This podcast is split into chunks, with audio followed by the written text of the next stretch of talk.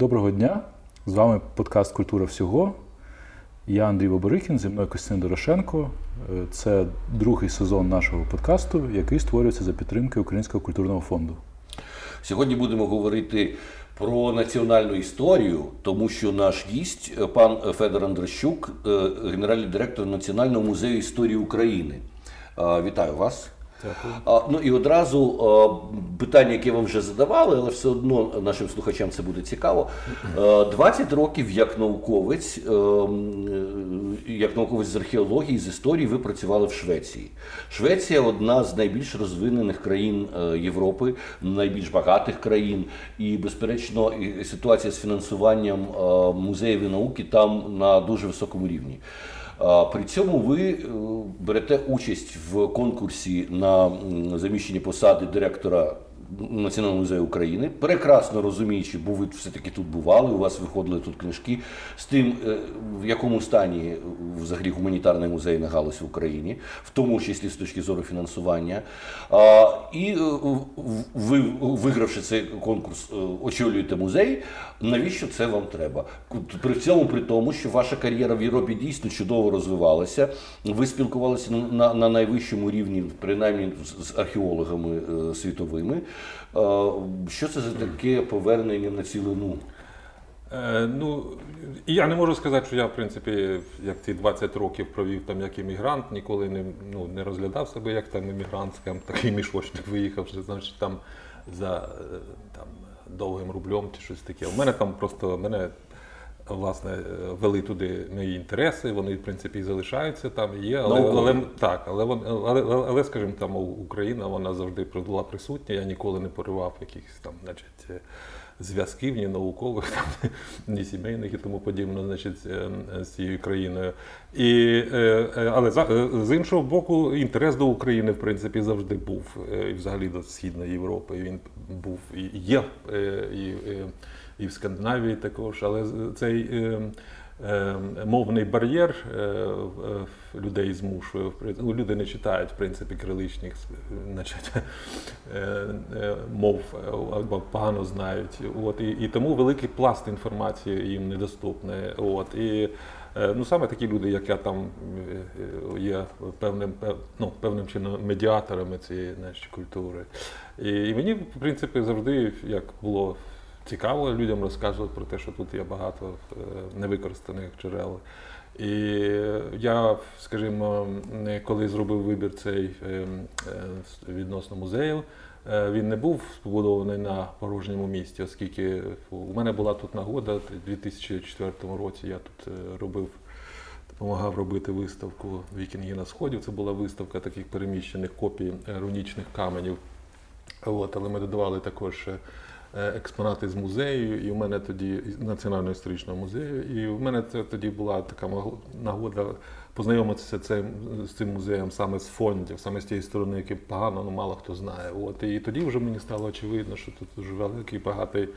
ем, Є е, пласт е, інформації, який в принципі не використаний. От і, і е, тому це завжди залишалось цікавим таким ем, для мене е, ну, предметом, який Можна сказати, що позиція е, директора Національного музею історії України і колекція Національного музею історії України е, це позиція е, цікава з точки зору, в тому числі світової кар'єри. Ну, світовою справа в тому, що бачите, що таке Національний музей історії України? Це, якщо ми візьмемо, е, це досить давня інституція. Да, ми знаємо у нього там він його е, значить, першопочатки сягають ще 1899 року. Тут була археологічна виставка перша. Вона починалася ха- хаотично, але потім це був довгий такий е, проєкт народження в муках цього міського музею. От, який все-таки значить, реалізувався. І, в 1904 році відкрився музей, власне, який це є наш е, музей, він називався трошки інакше. От. Але е, тим не менше це був третій музей імперії російської е, за кількістю. От, і За кількістю експонатів. За кількістю, кількістю експонатів, да. І він на сьогоднішній день, я думаю, залишається більш ну, е, як одним із самих великих, е, великих самих великих зібрань Східної Європи. Ем, ем, Е, Єдине, що е, е, Україна не була імперією. Це очевидно, що у нас нема там е, речей, які є в Росії, там або там в Франції, Чи в Англії, та. Тому Ну, що ми не мали колонії. так, ми не мали колонії, тому загалом, в принципі, у нас те, що у нас є, де е, е, особливо першопочаткові речі, вони досить випадкові. Там це якісь мож- можуть бути е, подарунки або випадкові знахідки. Це не такі, значить, експедиції, які значить, посилалися в колонії, дійсно для, для того, щоб ми комплектували б свої, так сказати, ці закрома імперії. Цього не було. От. Тому е, українське значить, це музей, музейництво воно е, пішло і- іншим шляхом. От. І це певною мірою визначило його провінційність, тому що очевидно, що коли в цей, час ем, е, Київ, значить, Україна була частиною імперії, і е, один із перших же, в принципі, директорів. Е, е, Біляшівський, який був, він власне у нього не було таких великої такої е, картини. Він, в принципі, розумів, що в принципі ну, змагатися з там ермітажем або там з, Москвою важко, але треба сконцентрувати на цьому своєму, на цій, на цій українській тематиці. От, власне, Це дуже, тому... дуже цікавий момент взагалі в Києві того часу, про який мало о, згадують, мало задумуються, нам коли нам постійно підкидають інформацію про те, що українська нація це селянська нація. Але дійсно давай, давайте згадаємо, ви говорите про те, що третій за значенням музей в Російській імперії був в Києві, його робив Біляшівський. Давайте згадаємо, ми зараз знаходимося на території видавництва Лаурус, яке знаходиться в Терещенківському будинку, поряд музей Ханенків. А, і е, свого часу, якщо говорити про ту- актуальне тоді мистецтво, про сучасне тоді мистецтво, е, в Російській імперії було три найбільших колекціонерів. Це е, імператор Олександр III, е, з його колекції виростає Російський музей. Це Третьяков, з його колекції виростає Третьяковська галерея, і це Терещенко, з, колекції якого виростає нинішній наш музей, який називається Національний музей Київська картинна галерея. А до речі, сюди до сих пір приїздять е, фахівці з мистецтва Російської імперії того часу, тому що у нас е, розкішний репін, у нас унікальні абсолютно речі. І е, це змушує нас згадати про те, що Київ при всій своїй провінційності все-таки був територією, де розвивалася сучасна наука і сучасне мистецтво. З точки зору провінційності також цікаво, е, скільки всього від нас е, ушло до Москви. Вивезли, да. Вивезли до Москви. Імперська традиція. А, е, з цією традицією я зіткнувся в Бішкеку. В Бішкекському музеї, е, там поєднаний художній історичний музей. Значить, і там на малюнках зображені, е, знайдені у них лати, золоті лати якогось буддийського царя, які знайдені були на території Тяньшаню в Бішкеку. Їх безперечно вивезли в Ермітаж. За це їм подарували три картинки Тишлера і ще якихось там навколо авангардистів, які взагалі вважалися барахлом в радянському Союзі. Тепер це е, шедеври, але все одно трошки неспівставні речі. Е, Археологічні знахідки золоті і е, Ну, так. картини е, авангардистів. Да, дійсно, що у нас відбувалося з цим? Ну, е, це е, дійсно е, якісь речі ми назавжди втратили, от оскільки вони були е, забрані. Е, Ну, от, е, але багато чого, в принципі, і залишилося. От, і е, як це- було пов'язано? Ну, я думаю, що е, розумієте, це ж тоді е, ми, ж говоримо з вами про час, коли наука, наприклад, була не інституційна. Ну, була, наприклад, археологічна імператорська комісія, але крім цього були ще досить багаті приватні особи, які значить, проводили археологічні дослідження. От, і це їх були приватні збірки. Вони дарували музею, але могли і вилучити. От, наприклад, Дмитрій Якович Самоквасов подарував речі з Чорної могили з Чернігова в історичний музей, деякі з них забереглися, а потім вилучив, наприклад, золоті візантійські монети і віддав в Росію, наприклад. а Потім передав в Російський історичний музей. І вони там От. зараз ну і зараз вони да. І зараз да, це, це, це великий значить, курган, один із самих самих ранніх наших. е, е, От, він зберігається там. От, важлива одна, ну, одна з ключових таких пам'яток, дуже цікавих, за дещо загадкових. От. І е, таких історій багато. От. Ну і, ну, і треба сказати, що ми ж говоримо е, про час, коли е, ну, це такий був час е, подвижників, тому що ну що таке, значить, Біляшівський він директор, але штат музею був там одиниці людей. Але значить, були люди, які переймалися цією темою, які значить, їздили в експедиції самі. Ну тоді не експедиції вони називалися, екскурсії. От вони їздили в села, там і звідти привозили чудові речі, там етнографічно. Цей чумацький ну, наш віз, якщо значить, один із таких, він один з самих імпозантних речей в музеї. Він якраз от таким чином був, значить, там. Е, Добути. Ну і решта, і багато у нас е, є етнографічного, до речі, матеріалу, який от зібрано було саме перед у, у ті часи.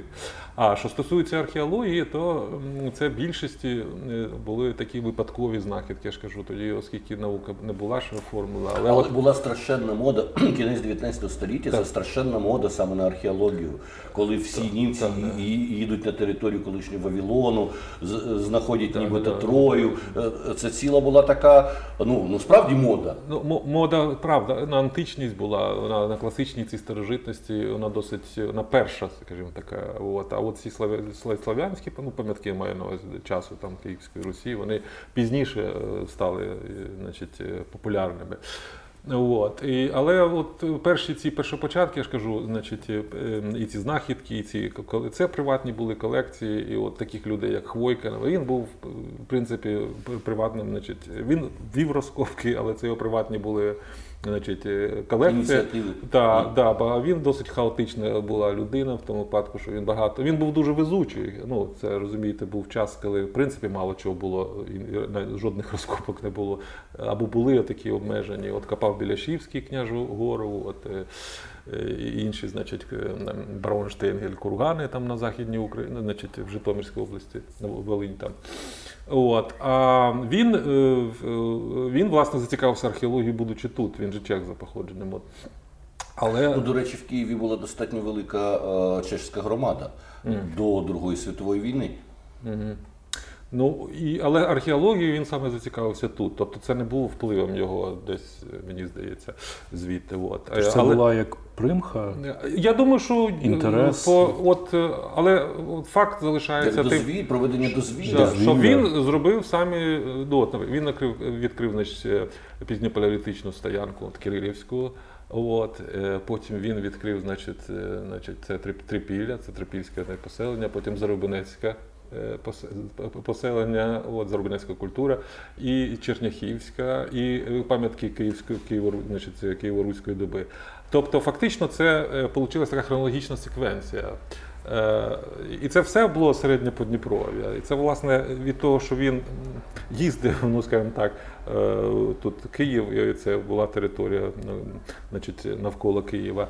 Це, власне, і певною, е, певним чином е, відклалося на його цій автохтоністській значить, теорії. Він нічого не знав, в принципі, що там в Європі. От. Це вже Трошки пізніше, коли почали значить, дослідники західні їздити, вони побачили, наприклад, що тут зарубінецька черняхівська культура, щоб їх розуміти, треба знати континентальні, ну там західноєвропейські значить, е, аналогії. От. І, і тоді значить, е, і інтерпретація звісним числом міняється. Але він е, зробив це от факт, він зробив ці перші відкриття.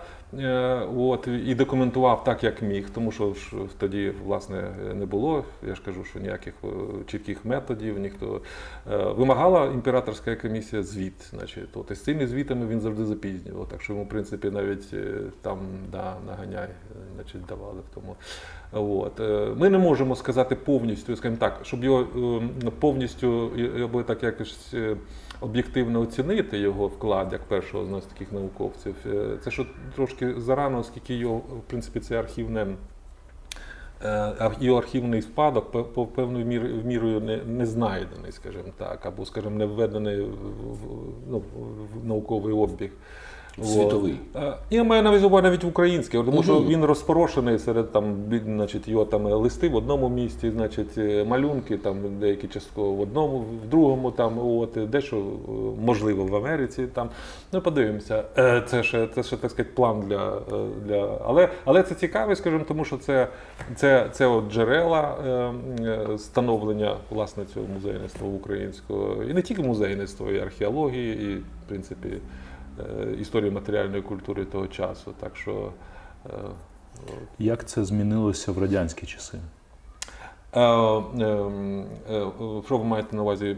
Музей? Е, І музей, і, І музей, і архе- А. до археології. Так. А, так. ну, е, значить, е, е, зміни ж без е, це дуже. Це дуже чітко видно по е, е, інвентарним книгам музею. Значить, у мене, коли є час, я дивлюсь ці інвентарні книги музею, причому початку, як вони, значить, знаєте, що музей, е, е, наш цей національний історичний музей, це досить е, величезна е, зібрання, яке включає в собі різні збірки. Наприклад, частково це, це Мюнц-кабінет е, Кремінецького ліцею, от, який був сюди переведений. е, Значить, е, е, це Мюнц-кабінет це значить збірка монетна. От. І, е, Потім вона стала, заклала основу Мюнц-кабінетом університету Святого Володимира. При університеті Святого Володимира був музей древностей. От, і потім були в Києві вищі женські курси, де була також археологічна колекція. А, і це все. Як цікаво, Да. Себто жінки займалися археологією. Е, ну, скільки їх я не можу сказати, але найбільш відома це Валерія Козловська така була. Я коли тут згадав е, про Америку, я не випадково, тому що це, це була е, жінка-археолог, я б сказав, мабуть, да, е, перша. Це вона була учениця Данилевича. Ні, ні, в Україні. Ми не говоримо, тому що про, світі це ні, ні, ні, в Швеції, наприклад, свої жінки були тут, у нас свої. В Швеції виглядає так, що взагалі жінки набагато більш емансиповані, ні- ніж Е, Ні, ну якщо ми говоримо про археологію, це все рівно один теж це, це там теж одна, в принципі. Ганна Рют і була така. Це е, десь вони, я думаю, одного часу. Е, але вона е, випускниця цих жіночих курсів. Вона була учениця Данилевича, професора е, Київського університету, і вона працювала в Києві, в Київському в нашому музеї аж до 43-го ро- ро- року. Потім вона кинула, значить, покинула це і разом з, з німцями залишила країну. І ходять чутки, в принципі, що е, деякі матеріали, от стосовно, наприклад, розкопок хвойка, е, вона вивезла там, з собою в Америці. До речі, є інформація про те, що після того, як е, Київ пережив окупацію за, за часи Другої світової війни, теж частина колекції історичного музею була вкрадена і вивезена до Німеччини. Безперечно, у нас і в інституті історії є от група дослідників, які займаються. От і, власне кажучи, історія е, колекції цікава ця тема. І загалом, в принципі, у нас, скажімо, історія нашого музею це одна з пріоритетних тем, над якими ми будемо працювати. Ми маємо у мене плани, що ми видамо книгу, от яка історія музею, яка і, власне від початку до. Скажімо так, до сьогодення це, це важливо зробити для того, щоб зрозуміти, який сенс був зібрання, чому виникла ця ідея зібрання, і до чого, чо- е, як воно еволюціонувало, власне, до чого ми зараз от це збираємо, от яка в цьому закладається ідея. От. І саме ця така часова ретроспектива, вона нам дасть зрозуміти і визначити подальше, що ми з цим будемо далі робити. А те, що ви підняли питання про значить, ці повернення, е, е, тобто це, це правда велика проблема, тому що протягом 42-го року, десь ну протягом значить, німецької окупації, тут і ціла була значить, група, от, яка німеда, А якраз займалися- німці е, дуже серйозно ставилися і до історії, і до археології. Сама історія одного з найвпливовіших істориків українських ХХ століття Омеляна Пріцака говорить про, про це ставлення, коли він е, потрапив до німецького полону як е, радянський вояк. Е, Німецькі офіцери не просто відсилали всіх е, на нари, вони проводили співбесіду з кожним полоненим. І Пріцака одразу відправили до Берлінського університету, тому що зрозуміли, що це дуже перспективний історик. Вони були заточені на вивчення цих всіх речей. Я думаю, що вони достатньо серйозно, грубо кажучи, прошерстіли колекцію.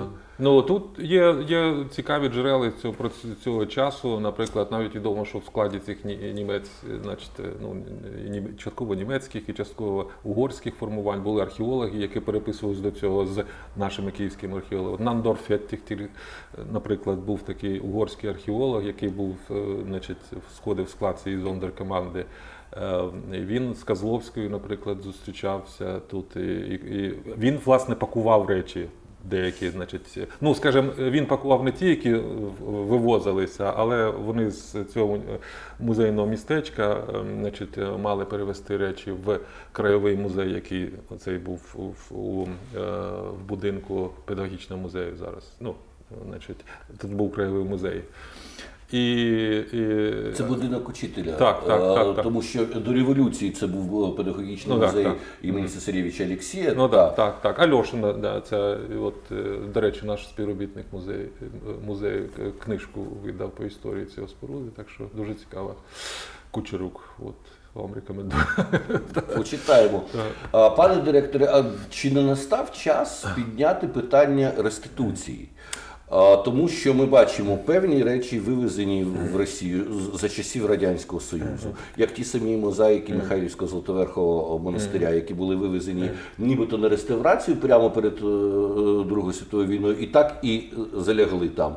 А потім те, що було вивезено угорцями і німцями під час Другої світової війни, можливо, Україні е, теж варто підняти питання реституції е, культурних цінностей, яке, яке все-таки прозвучало вже в Європі неодноразово і в Америці, в тому числі завдяки киянину Константинові Акінше, який працював тут в, в музеї е, Ханенків. Ну, це, це питання вже і, і піднімав, воно є. Є навіть група і при Міністерстві культури, які, як, і, і при інституті історії, от, е, які власне займаються цими питаннями е, реституції. Це навіть українська німецька комісія є, яка власне от. Але наскільки я, я зараз не можу повністю. Е, Сказати, які там успіхи. У мене таке враження, що більше все-таки там е, це грало в сторону, не скажімо так, більше е, ми, ми, більше повертали речей в Німеччину, ніж отримали звідти. От. І, е, а це велика проблема, тому що це і археологія, і ікони теж, які вивезені. І, е, і я знаю, що в принципі. М, Є зацікавленість на національному е, художньому музеї також. От я думаю, що ми цим е, будемо це активізовувати. Це питання, питання, наприклад, е, е, мозаїк е, Михайлівського Золотоверхого собору піднімала ще Людмила Міляєва, одна з класиків українського мистецтвознавства, і піднімала буквально е, коли Україна тільки отримала незалежність. Так. Але який світовий досвід реституції? Чи британський музей повертає Е, е, візантійських левів? які- Найбільш найбільш е, добрий, найбільш гарний досвід реституції це повернення е, витворів мистецтва, які належали єврейським родинам в Австрії, Німеччині і так далі, які були у них загарбані. Був прецедент світовий стосовно робіт е, Густава Клімта, е, які були е, забрані в єврейської родини, які зараз знаходяться в національному музеї в Відні. І е, нащадок е, цієї родини довела, що це належить їй. Це був дуже серйозний світовий скандальний процес. Австрійці не хотіли цього визнавати, тому що це їхня їхня моналіза, це ем, їхній символ. Але все-таки було визнано, що це належить конкретній єврейській родині. І ця жінка благород, благородним способом сказала, що вона не буде забирати до Америки ці роботи, вона залишає їх у відні, але люди мусять знати, е, звідки е, ці роботи походять. Це один з таких найяскравіших Е, прикладів. ну так, ну але я ж кажу, що тут е, це дуже така комплексна проблема, і до неї треба підходити не тільки так, що ми повинні все віддавати там, в принципі, шукати те, що з Німеччини було, наприклад, Так, теж, треба нагадати, звідки воно у нас з'явилося. Після Другої світової війни, поверталося, коли Червона армія, люди теж привозили багато речей, які Так, вважали так, себе вправі як переможці привезти. І серед е, цих речей були не тільки там ці цікаві тарілки портсигари, а й витвори мистецтва достатньо серйозні, які нині в осі розділи в певних е, українських музеях, і, і музеї не можуть навіть вони не знають, що з ними робити, тому що це речі, е, грубо кажучи, провинанс яких дуже е, ну, такий слизький. Це ну, відібрані у когось речі. Е, так, це е, дійсно. е, Я думаю, це от чому власне е, не можна говорити, е, або ми не бачимо, скажімо, таких гучних тут результатів, тому що в принципі оцей е, процес реституції це дуже така делікатна проце, е, значить, робота, яка розтягується в часі. Тут і юристи, робота юристів, і Дипломати. фахівці, ви знаєте, ви знаєте, ну да, тут дипломати також, тут політики також. Е, От, іноді, значить, політики теж е, тут занадто собі дозволяють, скажімо, ну як, ну, наприклад, так, от скажімо, щось подарувати. Знаєте, завжди є така досить. е, Ну, Традиція президентських подарунків. Подарунків, да, от, які, як, які значить, особисті проблеми на міжнародному значить, рівні вирішити за, за рахунок якогось подарунку, це таки не зовсім. До речі, е, за радянської за радянської доби, ну завжди це є дипломатія, завжди е, комусь хтось щось дарує. І це буває іноді до- достатньо смішні речі. На- Наприклад, президент Путін під час останнього візиту до Пекіну подарував е, голові Китайської Народної Республіки Сі Цзіньпіну російську баню. Значить, йому привезли а, е, схему цієї бані, яка з якогось там розкішного дерева деревини мусить бути зроблена, а Сі Цзіньпін мусить обрати місце в Китаї, де ту баню йому побудують. Буває ну, такі нащо Сі Цзіньпінові російська баня це інше питання. От ну а, а, Україна ж в радянському союзі мала своє міністерство закордонних справ і мала свою е, декоративну, але все-таки дипломатію. Е, Питання дипломатичних подарунків в Україні лишалось вирішувалося, зокрема, е, через е, картини, пейзажі Києва. Був такий е, художник Сергій Шишко, який прекрасно, причудово для свого часу в стилістиці радянського соціалізму, але все-таки дуже поетично, я би сказав, у нього поетичний такий живопис. Навіть коли він писав багатоповерхівки на е, лівобережжі, е, це, це завжди було красиво. На сьогодні, до речі, Шишко один з найдорожчих українських е, художників на аукціонах. І от його картини були таким традиційним офіційним подарунком від України. А вже незалежна Україна перейшла потім на ікони, які теж не, не, не всюди доречні, і, і, і на якісь інші речі, але іноді дійсно дарувалися шедеври, не задумуючись про те, що це національне надбання взагалі. Ну і от це ж відомий факт, наприклад, що ця вся е, збірка ікон, наприклад, е, російських ікон, е, от в Національному музеї в- Швеції, це. Це якраз ці ікони, які були придбані, які продавалися радянською державою, це ну, значить, е, в радянський час, в 20-ті, здається, роки 30-ті, от, е, власне, для того, щоб валюту накопичити. От. Але ця вся збірка фактично сформувалася за рахунок цих от продажів. Я згадую, що в одній розмові е, ви, ви говорили про те, як саме робота в Швеції е, зі шведськими архівами допомогла вам знайти матеріали е, стосовно якраз колекції Національного Так, історичного так, музею. Так, це є. Це, ну, там, бачите, коли. Е, Там історія е, значить, історичного музею в Швеції цікава сама по собі, е, тому що, ну, по-перше, там взагалі історія не така драматична, як наша, але і це дало можливість і там деякі, ну там певні преференції, от, і в створенні е, і виникненні науки, от, ну, і як музейництво, так і археології і тому подібне. І Але коли там створювався музей, е, початково він навіть не мав такої заточеності під національну, ну, от історія Швеції як країни. Там. Він починався такий досить як глобальної історії. Там. І це якось збереглося протягом е, навіть е, пізні, пізнішого часу. І, е, наприклад, багато працівників цього музею вони мали такі ширші інтереси, це не тільки історія. От один з них був це от Туре Арне. Ну, я скажу, що от один, ну, перш за все, це, наприклад, там от навіть Оскар Мантеліус, е, відомий значить, археолог, значить, засновник цього типологічного методу значить, в археології. От він, е, власне, е, як він, власне, як і всі ті шведські музейники, вони їздили, е, значить, е, е, подорожували Європою, відвідували музеї, малювали ці всі значить, старожитності речі, ці всі. От. І таким чином отримували якесь таке контекстуальне розуміння того, що у них є. Тому що, в принципі, для них було важливо свою особливість збагнути от у всьому всьому розмаїтті. І ці всі це все залишилося. І це дуже цікаві речі. Е, е, Чому ну, от так як я згадав Туре Арне, це учень був Мантеліуса. У нього був він цікавився історією значить, Росії. Він вивчив, вивчив російську мову, да, і він е, отримав таку там, значить, стипендію. Власне, для того, щоб подорожувати по музеям Російської імперії і, значить, е, е, подивитися, що які там знахідки є. Власне, його цікавили вікінги їх діяльність тут на сході. От і все. Але разом з тим він якийсь широкий мав інтерес. І він тут малював все. Там все починається з кам'яної доби. От. І всі ці його малюнки вони збереглися. В тому числі в Києві він замалював. Так, і власне так. І чому це джерело для нас важливо? Тому що він, по-перше, тут був два рази, два рази, значить, 12 рік. І він не тільки в Києві, він відвідав всі, я ж кажу, Ки- м- м- м- крупні збірки ці, е, значить, тоді України, і Харків, і Херсон навіть.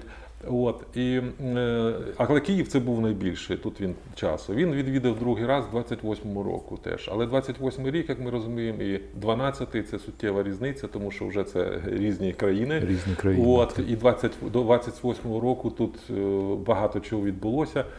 Е, Але, але він, значить, малював одні ті ж речі. От, і, скажімо, що, що нам дозволить, е, ну, досить часто, скажімо, він так, так це схематичний малюнок, але є музейний номер, і, і досить часто вказано, де знайдено. А у 28-му році там, наприклад, вже таких можуть місць не бути. От. А це важливо для чого? Тому що потім в- роки війни інвентарні книжки деякі значить, загинули. І, от, і у нас є, наприклад, знахідки, е, але невідомо звідки вони походять. От. А саме його матеріали нам дозволять локалізувати ці, звідки значить, вони. І, і це от тому я кажу, що це важливе джерело. Отак я, наприклад, знайшов ну, першу да, знахідку з шестовиці. Це от могильник, де оце 70-ті роки 19 століття, там на верші меча. Його замалював, він написав деревня Шестовиця. І в музеї, до речі, історичному я його знайшов у 2004, е, 2004 році. Це коли ця виставка була Вікінги, там от вдалося знайти його. От. Так що, да. Е, так що, да, що, що, і, і ця от пов'язаність архівів і музеїв, вона досить тісна. тісна тут. Е, А, Ми вже колись е, в одній розмові, і не в одній навіть згадували з вами цей знаменитий гучний серіал Вікінги, який був знятий і, і вже дійшов до просто антинаукової фантастики. Останній його сезон, який присвячений якраз Київській Русі. Це вже схоже скоріше на, на, на якісь подорожі Синбада Маріхода, тільки, тільки що драконів там нема. А, але це актуалізує цікавість і до вікінгів як культури, і до давньої Руси як такої. Е, І е, всім, безперечно, цікаво, які були ці зв'язки. Ви людина, яка якраз їх і досліджувала. Ви ви вивчали і рунічні написи, рунічні камені в Швеції. І е, ми собі там уявляємо, ну зараз уже ніхто не сперечається з нормандською теорією, вже абсолютно визнано, що дійсно ем, е, Русь це, це скандинавське плем'я, від якого і походить ця вся, ситуація з, е, на, з першопочатками нашої державності. Але наскільки дійсно серйозні зв'язки існували тоді, наскільки ми можемо говорити про серйозність впливу е, цих вікінгів на появу української, ну, української, зрештою, протодержавності? Ем, ну, по-перше, то, що серіал, це дійсно, це, е, ну, скажімо так, ем, е, має, в принципі, не має жодного відношення до історії, і це про це треба пам'ятати. Е, Але він е, безперечно. Він, він дуже популярний, і я багато людей писали мені там, значить, також, як ви думаєте, значить, ви див- чи дивилися семінар, як цей, цей, значить, цей фільм. Е, Я, чесно кажучи, дуже пізно подивився на весь от. і, Е, І самі ці оді- одіозні якісь е, значить, серії. Це, Я відверто кажучи, під час карантину його Е, подивився. Ну так, не було він дуже так. е, Так, там якісь речі інспіровані, значить, е, сагами, там е, про Лодброка, його син, син, синів. От, але в більшості це, це така фантастика.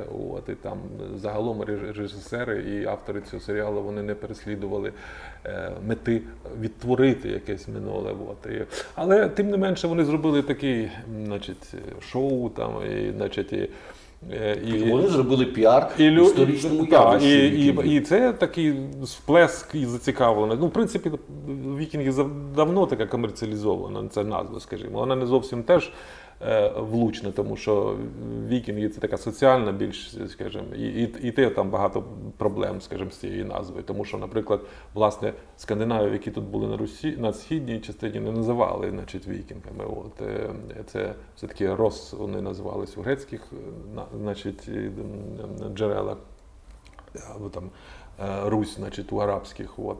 Але значить, а в Західній Європі це їх називали нормани, там, і це відомо. От. Вікінги це така більш, знаєте, дом... це, це назва, про яку дослідники домовились більш-менш. Хоча проблемність її є, скажімо, вона, вона також інспірована трошки цією ем, е, от, е, часом значить, національного романтизму 19 від 19 століття. От, е, Вагнером з його так, так, так, е, так, так. І ці да, роги, значить, той час студенти починають робити на значить, е, Це, до речі, до речі, факт, що а, скандинавські вояки ніколи не носили шлемів із рогами. Що це просто образ, який намальований був художником 19 століття, і, і, і так увійшов в, в попкультуру. А зрештою не знайдено жодних шлемів з рогами ні в яких Ні, розкопках. ні, ні, немає абсолютно. Є тільки один е, там доби бронзи на острові Борнхольм знайдений. Він такий, але він дуже дуже такий особливий. Це явно якась ритуальна річ. От. А, так що е, цей, але цей серіал дійсно він, він підтримує зацікавлення, люди цікавляться, от, і, і власне історією. Тобто тут така е, є позитивна річ. Але проблема в тому, що е, люди. Ну, Очевидно, значить, вже зараз, що е, люди мають складність певну, значить, е, у, у розумінні, що є, що є історія, а що є, скажімо, міф. От. І вони досить часто десь забувають, що, скажімо, там, е, що певна критичність розуміння е, цих фільмів має бути присутня. От що, скажімо, фільм це не є джерело писемне, або там наукова книжка, що тут є значить, певні е, допуски фантазії. Там, Так, а все-таки, яку роль зіграли вихідці з А, е, нордичних да, країн да, да, у да. в появі нашої Е, держави? Ну, значить, тут, значить, тут, безперечно, роль археології досить важлива, ну, тому що, скажімо, є письме, писемні джерела. Е, Як ви знаєте, основна це повість временних літ, да? і там дається е, власне ця легенда про призвання варягів там, і тому подібне.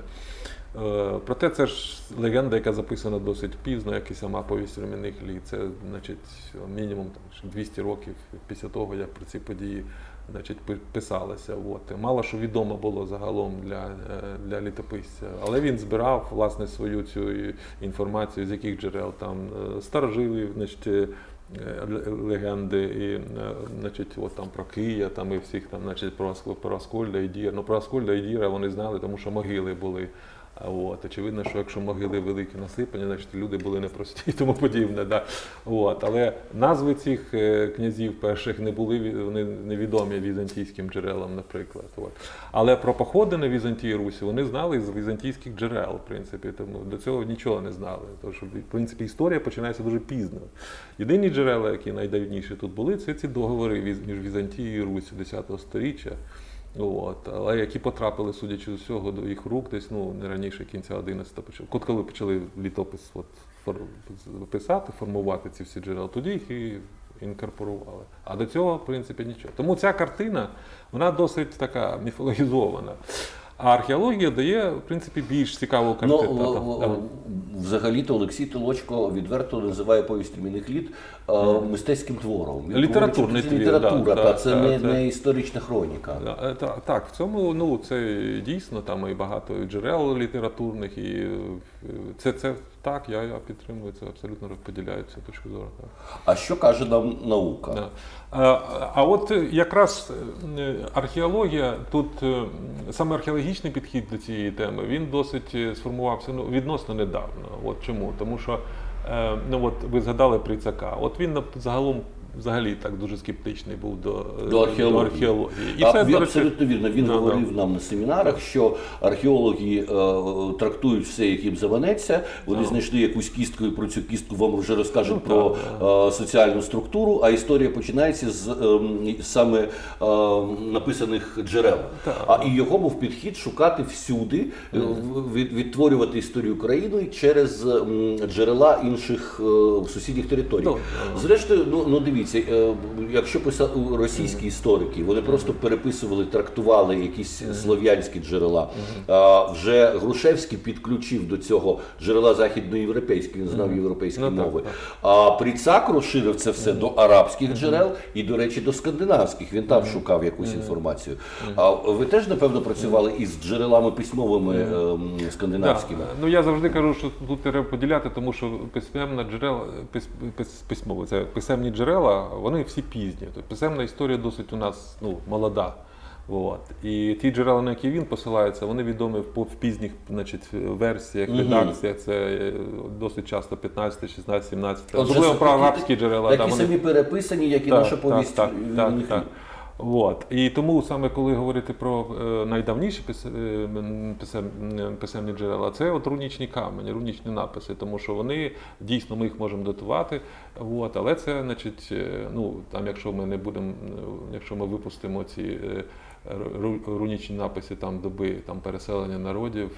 То найдавніші ну, є деякі там 9 сторіччям, а от в основному це 10-11 сторіччя.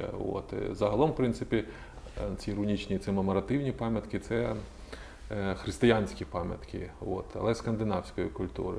Вони досить лаконічні, але вони досить часто говорять про важливі речі, як події. Е, Значить, е, значить, е, е, е, якісь е, пошуки, значить, кращого життя за, на сході, значить, це якісь воїни, або там це якісь паломники, які їздили. Значить, це, це коротка інформація, але загалом імена, які згадуються, нам дозволяють встановити певні навіть е, відносини, там, скажімо, е, ем, е, е, ну, там, на рівні там, родів, там, е, значить, якихось родичів. От, тому що е, для них важливо було, тому що якщо ти був за кордоном, як ти був на сході, там, і там або хтось загинув, там, то це відмічалося. Це було певний там також Статус. статус так. От. І, і говориться про походи як на захід, і на сход, на схід. От. І, і, і це от, власне дійсно є це важливі джерела. От, і дуже цікаво і бачити власне ці рунічні камені, які вони, в якому вони культурному середовищі, в цьому культурному ландшафті. От, власне, ідея цієї виставки, яка була тут у 2004 році, це ви знаєте, що камені перетягти не можна. Це були копії, але вони були зроблені досить е, гарно. І, але вони показували саме в цьому ландшафті. Були ці банери, які відтворювали фото, ну, такий бекграунд значить, для цих, для цих е, рунічних каменів. І можна було зрозуміти, де вони знаходяться. Це важливо, що, дивитися, що це не тільки це не, не міське середовище, це всі села, що це, це були, скажімо, бонди, це, які вирушали е, в цю подорож. І вони дають там якусь інформацію про легендарного Рюріка. Ні, е, Рюрік це легенда, дійсно. От. Причому його ім'я взагалі навіть таке досить маргінальне в історії Русі. Всі ці князі, він, ну, власне, не найбільш популярне е, от, ім'я. От. Так що е, все-таки тут дуже багато легендних е, легенд, тобто інформації міфологізованої. От. Але тим не менше, чому я кажу, що роль археології тут в принципі визначна, тому що все-таки.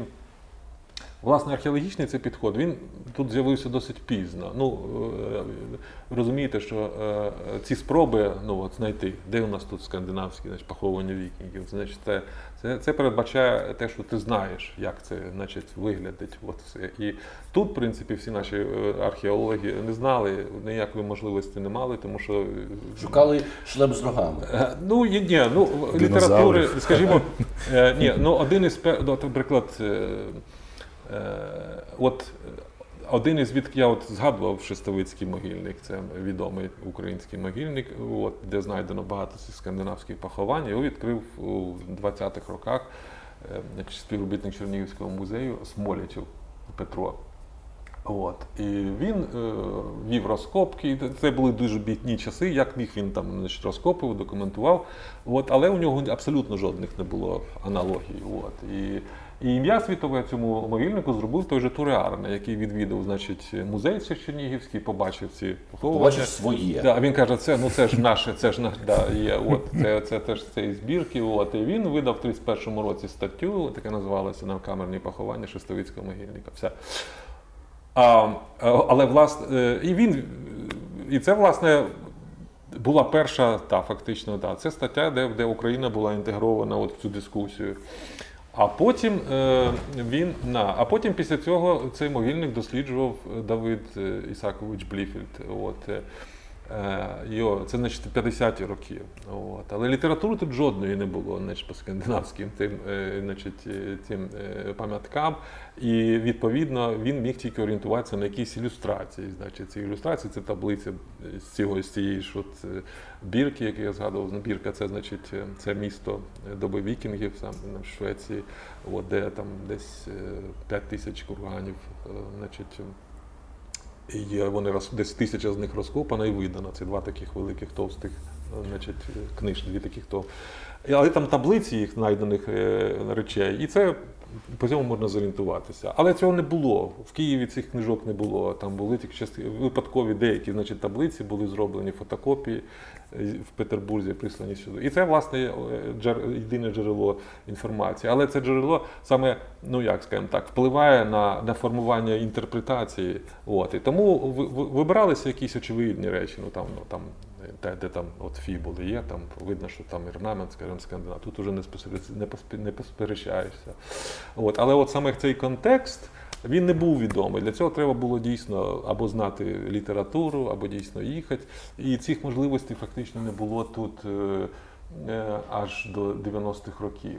В радянський час ця тема дуже була така, ну, е, ну е, Ну, в радянський час якраз було модно зневажати нормандську теорію, Так, це говорити була- про древньослов'янську державність, про, те- про походження саме е, слов'янське е, державу Русь. Ну тут було, я вам скажу, тут ще така річ, що е, це е, трошки видалось у таку форму. Е, Норманізм був такою форм, формою наукового е, Дисидентства? дисидентства. Ось, е, це от Петербург був, вони завжди позиціонували собі проти значить, Москва. Москва була більш така, значить, стояла на патріархальних таких позиціях. Значить, от, і там були антинорманісти, і вони стверджували, що от Гньоздово, наприклад, це славянський. Значить, так, Гньоздово це, це величезний могильник під Смоленськом, такий як, як бірка майже, там теж десь 5 тисяч курганів. От, і, його давно Ну, треба сказати, що і в Києві Київська наукова школа а, за часів радянських була на антинормандських позиціях абсолютно. Е, ну, тут е, я думаю, що це частково е, це не було самоціллю, просто були інші е, проблемні напрямки, які були ну, визначалися як цікавими. Ну, наприклад, Ну, наприклад, Да. 1500 років А, Києву. ну, ну, це Оце да. дивовижно. Це, це дійсно був проблемний напрямок. Це треба було попрацювати дуже сильно е, е, Інституту археології Академії наук України, щоб якимось чином обґрунтувати цю цифру, яка взята просто з неба. Тому що дорогому Леоніду Іллічу Брежнєву треба було ще одно ще одне красиве свято. І зрештою він е, відсвяткувавши 1500 років Києва і помер. А, Це останнє вже був такий останнє свято. А ми всі прекрасно пам'ятаємо, ми так раділи і сувенірів, стільки цікавих, які в центрі уваги. Але що це Та- та. Ні, ну, У ну, мене справ- вдома кни- книжка якась була про, про Ні, ну, я скажу, що- років. чашки, книжки, все, що хочеш, е, е, ці, м, ну господи, як вони називаються, ковдри, ну, вс- купа всього. Але звідки взяли взагалі цю тему? Ні, ну З- по-перше, е, не треба тут. Це не ті- це таке не українське ноу-хау. Це в принципі Борис Олександрович Рибаков, який запустив. А до цього був в принципі е, Михайло Іванович Брайчевський. Він 2000 років давав Києву. Значить, тут і це видано. Коли, «Когда і як возник Київ.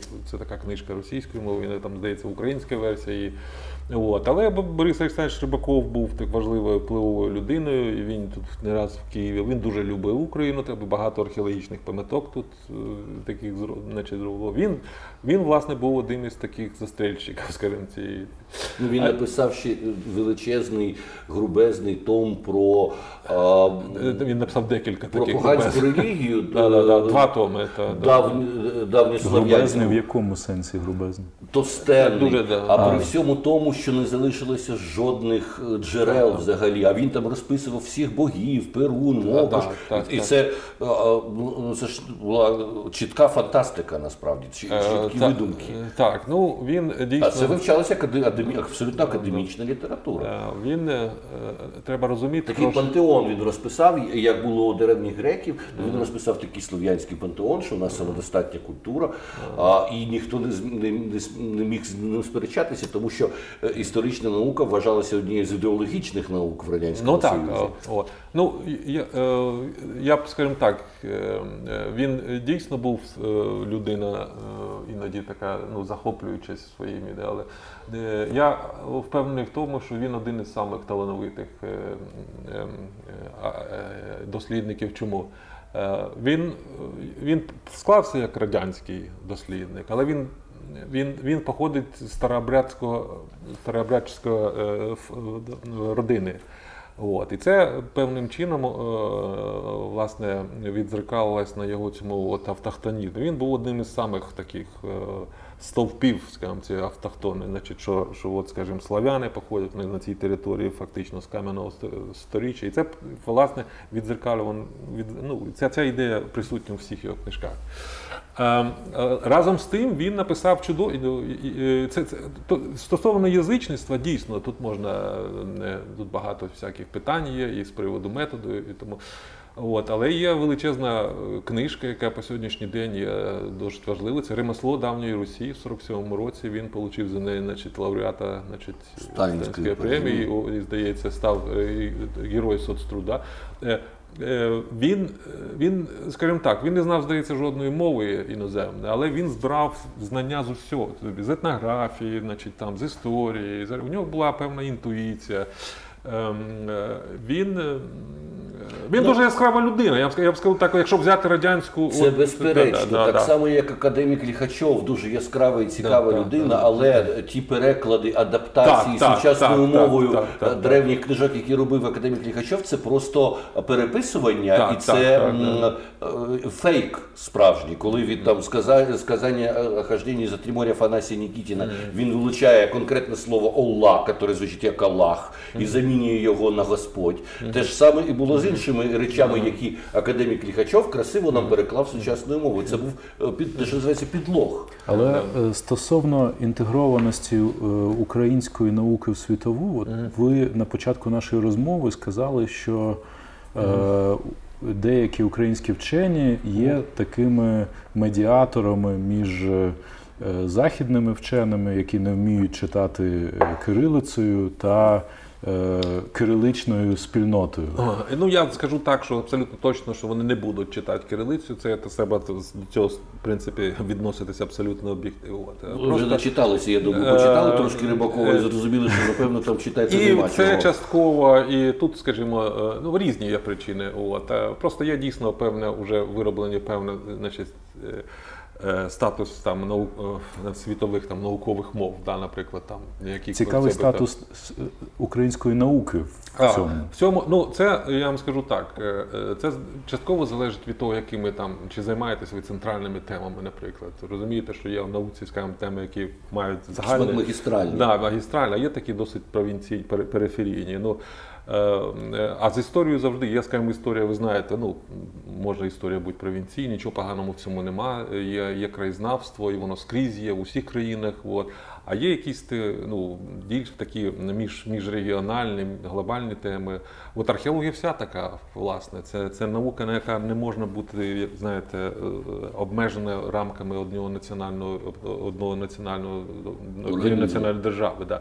Тому що, щоб зрозуміти, скажімо, ці явища, Ми маємо контекст розуміти. Для цього треба вчити мови, їздити. От, і, і, це, і це всі відчувають. Тому, наприклад, ми в цьому археологічній е, спільноті, ми, ми власне е, спілкуємося і обмінюємося інформацією. Без цього, в принципі, неможливо. Які теми, які стосуються української археології, є дотичними до цієї магістралі? Ну можна зрозуміти якісь глобальні магістральні, великий шовковий шлях там зрозуміло, і, і, магістральність цієї ідеї дуже вкладається Китайська Народна Республіка. Напевно, скандинавська нормандська, е, нормандська ця тема е, вікінська теж є однією з магістралів, тому що вона стосується і Франції, і Британії, їхньої державності. А е, Київська Русь хіба ні? Ем, Це провінційна історія? Е, Ні, ну тут, е, ну по-перше, я б сказав, я б почав би з іншого. Є де, ну, наприклад, тут виникнення е, людства взагалі це центрально. От взагалі вся доба кам'яної кам'яна доба це така велика, це величезна глобальна тема. Вона міжнаціональна. Доба бронзи, от, це чудова річ, і, зараз взагалі абсолютно інше. От бачите, окрім археології, підключаються ці значить, давнє вивчення ДНК, от, і ми можемо реконструювати там або значить, підтверджувати, або, скажімо, там закидати е, давні теорії про значить, розселення індоєвропейців і тому подібне. Це все набирається нова інформація. От також е, магістральні речі. От, е, Значить, ну щоб ми не взяли навіть, наприклад, е, е, кочовиків, значить, е, це це просто величезні імперії, значить, які там е, ми не можемо їх зрозуміти, наприклад, навіть тих скіфів, не знаю, чи там, там А, той самий хазарський каганат. О, я про це хотів сказати, що, наприклад, коли навіть говоримо ми про, про цих скандинавів, е, ми ж повинні розуміти, чого їх, що їх тут цікавило, власне. Для того, щоб зрозуміти, треба знати цей контекст. І от, от хазарський, хазарський каганат, ці, значить, е, культури, які були в цей час, коли вони прийшли, це для нас важливо.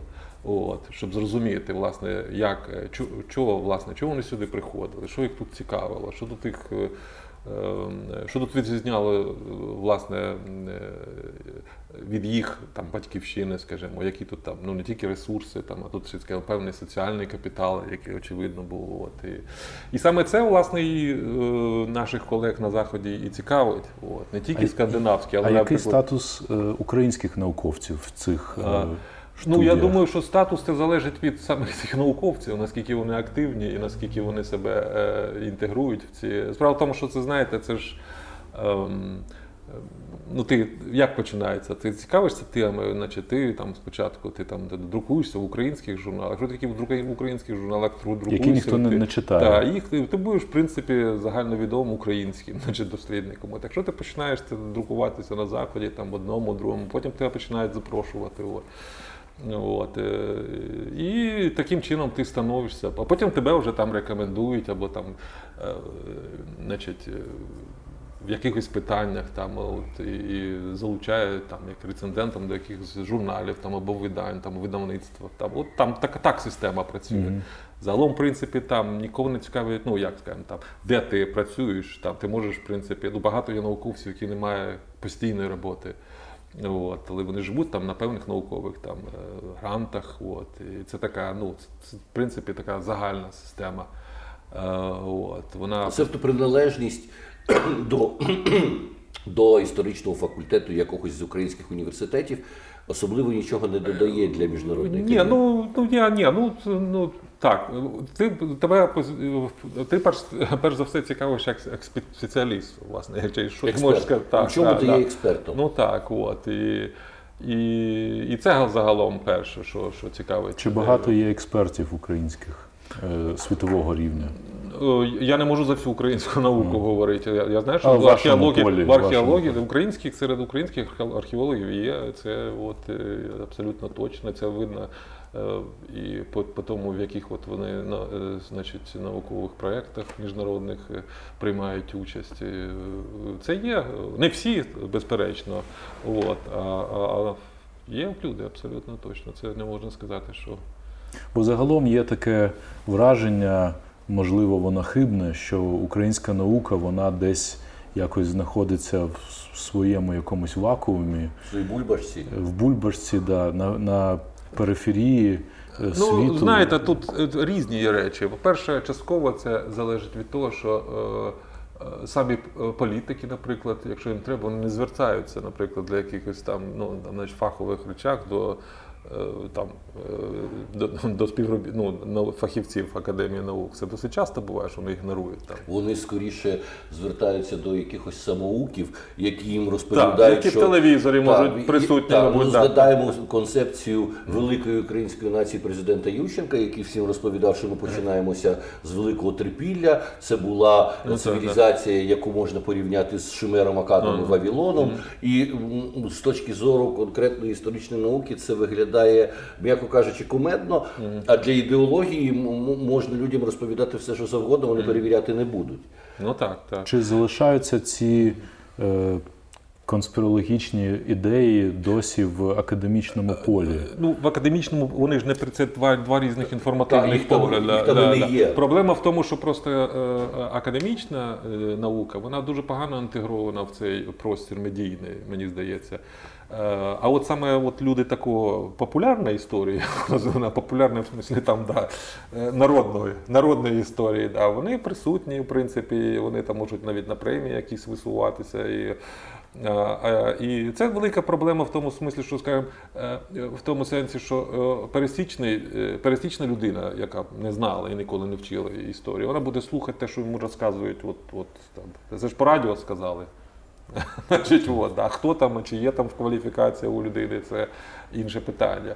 От. І, мабуть, мені здається, що от, у, цьому, у цьому випадку не вистачає якихось таких от. е, ем, Ну, якісних програм. От, наприклад, от, е, не знаю, от в Британії досить непогано все-таки вони роблять History Channel, там у них різні дійсно е, є В Британії дійсно вони зуміли Це така, да, з історичної науки цікаве захоплююче шоу. Так, і вони вміють так, і це дійсно е, зроблено. І там різні теми, абсолютно.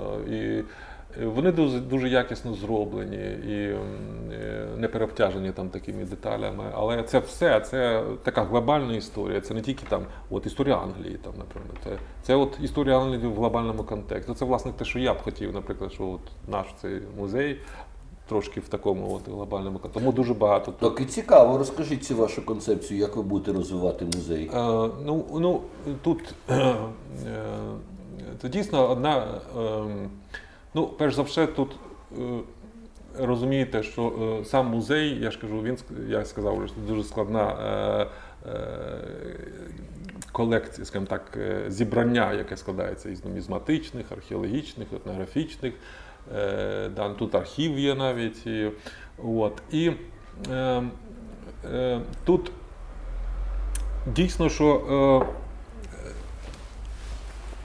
ми маємо, ну скажімо так, щоб, щоб оскільки про скільки ми говоримо про історію, національну історію музею України, це, це дуже, дуже важко якийсь єдиний е, такий наратив, знаєте, написати для цього всього. Чому? Це не може бути там от, історія українського народу. Да, ми не можемо. Да. Чому не можемо? Тому що, ну скажімо так, що таке історія український народ? Да? От, е, значить, ми повинні визначення це дати. От, е, археологія це значить, починається у нас трошки раніше. От, і, е, Ну, можливо, логічно сприймати це просто як історію всієї цієї території, От правильно. я- От. якою є зараз Україна. Правильно, і але і, і тому, власне, ну це власне і мій фокус тому, що це ми музеї от історії от, території. Але як бути е, з таким підходом, якщо е, відомо, що в колекції музею Національного історичного музею України нема жодних експонатів і нічого стосовно, наприклад, історії Кримського ханства? Якісь є. Там все-таки я скажу, що у нас е, є, наприклад, е, непогана колекція зброї, це очевидно. е, От, і є е, якісь, здається, там е, седла. От, ну, ну, є якийсь матеріал. Я зараз точно не скажу, оскільки я не займався. Ну, От. Все-таки є. І Крим присутній певною мірою. Може бути, не, не так. Але з одного боку, погляд на Крим з точки зору а, українців, які бували в полоні е, Кримського ханства або бували союзниками Кримського ханства, а з іншого боку, погляд на Крим з середини Криму. А це теж е, історія України. Кримський Крим а, і Кримське ханство як, як частина історії України і української державності. Ми можемо говорити про Київську Русь, ми можемо говорити там про українські території е, в, в е, Великому князівстві Литовському, але ми можемо говорити про досвід 300 років державності е, на Кримі. Ну, Крим у нас як? Він все рівно інтегрований, тому що є археологічні матеріали з Криму у нас в музеї нашому, причому вони з кам'яної доби. І там, значить, у нас є архів дослідників, які досліджували, значить, це от ще там в 20-ті роки також там. От, е, Отже, є мож- скіфські- отже, можна Так, вибудовувати. ні, так, абсолютно це буде. У нас Крим, у нас е, буде абсолютно це частиною нашої цієї експозиції. Він знайдеться, йому знайдеться місце. А що робити з, казар... Ну, з от, хазарським каганатом? Якась фантастична історія. Теж держава, яка проіснувала щонайменше 300 років. В джерелах е, е, історичних вона згадується. А, а, а що археологія? В- Перерили від, від Волги до Дніпра все, що могли, і мені здається, нічого таки конкретно з точки зору хазарського каганату і не знайшли. Ні, ну як, е, все-таки багато чого зроблено було. Було встановлено. Ну як, ви знаєте, що є просто ми можемо локалізувати територію, яка відома з писемних джерел, де мешкали хазари, так, а потім ми можемо, як це робиться, значить, співставити з, от, з археологічними старожитностями, які є з цього часу. Ми скажемо, оце приблизно може. Це про це йдеться. От. І таким чином було, значить, ді- ді- дійшли висновку дослідники, що от салтово-маяцька культура, наприклад, це от такий деяк, така так, культура, яка відзеркалює певну там конгломерат, конгломерат, конгломерат, значить, населення, яке було або відносно до цього каганату. А от, крім того, там, значить, е, кургани також досліджені. Тобто є, є міста, які там в Дагестані, значить, е, е, Семендер, і, значить, досліджують, досліджують ці міста. От. І там же ж ця куль- це, це, це велика культура з, з, з, різноманіттям локальним дуже великим. От, там частково там є і навіть і на Кавказі, от, і є свої, свої рідності і там десь Криму. От, і в цих от наших степах. Ну, от, е, Чи ми можемо говорити е, е, дійсно про те, що хазарський каганат був державою офіційною релігією, якою був іудаїзм, чи скоріше хазарський каганат, як і інші степові імперії, не мав єдиної державної релігії, тому що, як ми пам'ятаємо, імперія Чингісхана визнавала всі локальні релігійні вірування. Я, я, я, чесно кажучи, не думаю, що- як ці релігійні питання на археологічному матеріалі не зовсім просто досліджувати. Чому? Тому що ну, по-різному. Те, що можна абсолютно точно сказати, що так досить така масивна якась тюркський вплив був. От, е, ем, е, і ем, е, загалом, ну, як би там не було, не можна сказати, що ми все знаємо про цей період. Е, ну, от ви сказали, от начебто стільки вивчали, та, і так і не зрозуміло, що значить. Ну, є, в принципі, на сьогоднішній день це от найбільш така узагальнена історія Хазар Артамонова. От, більш-менш така вважається, ну, скажімо так, е, академічна версія, в принципі, прийняти більш-менш. Є нові дослідження, але більш-менш ну, пізнішого часу. Вони все-таки якісь додають нюанси. Е, сказати, скажімо так, е, про релігію, наскільки от іудаїзм, е, я зараз навіть не готовий. Це для цього треба подивитися, які, та, от, які є, скажімо, безперечно, ну, е, значить, матеріальні залишки цього, значить, якої кількості значить, вони знайдені. От я не можу сказати. От. Ну і наостанок, е, е, який перший великий крок чи проєкт ви готуєтеся зробити як директор, Ага. і е, яким ви хотіли би бачити результат за, е, за закінчення вашої каденції, яким ви хотіли би бачити ваш музей? Ну, скажімо, є безперечно у мене програма, вона ж як. Ну так, вона Да, з нею да, ви- да, виграли конкурс. А, От, і, і це е, одна справа, це там, в принципі, музей має е, запустити свою значить, е, електронний ем, значить, базу даних. От, це великий дуже проєкт, ну, на багато років, от, але він має запуститися, вже хоча б якісь має бути робота зроблена.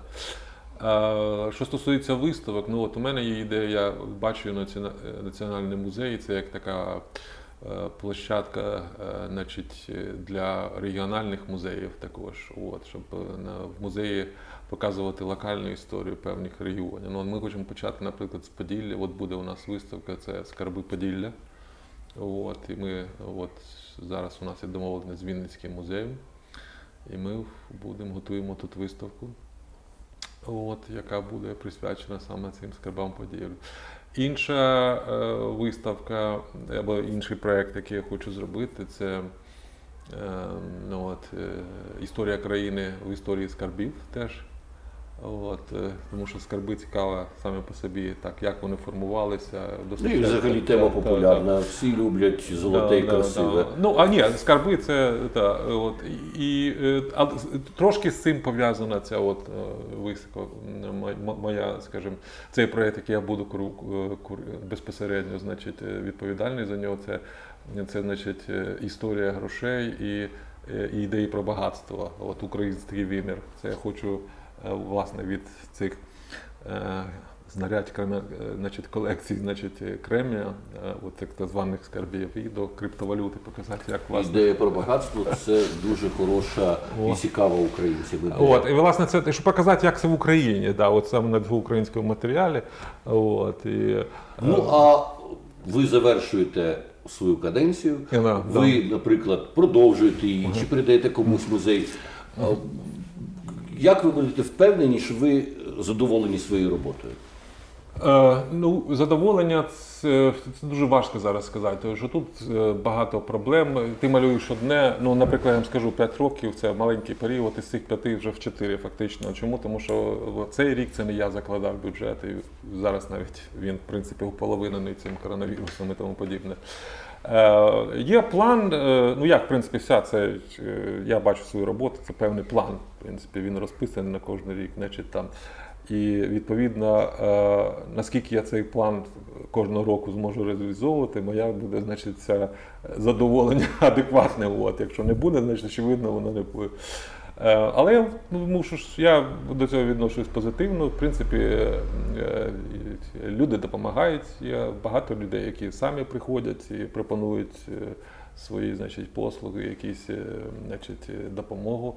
От. І це дуже приємно. І, власне кажучи, це фактично було от з першої тижня, як я став директором. От я, вони, є, є така зацікавленість у людей. Є люди, які хочуть дійсно допомогти, щоб зробити цей музей якимось таким новим і цікавим не тільки для українців, загалом, в принципі, і іноземців. Бажаємо вам успіхів, будемо слідкувати за тим, що у вас там відбувається. Нагадаю, що нашим гостем був директор Національного музею історії України Федір Андрощук. З вами були Костянтин Дорошенко, Андрій Боборикін. І наш е, подкаст підтримує грант Українського культурного фонду. Дякую. Дякую.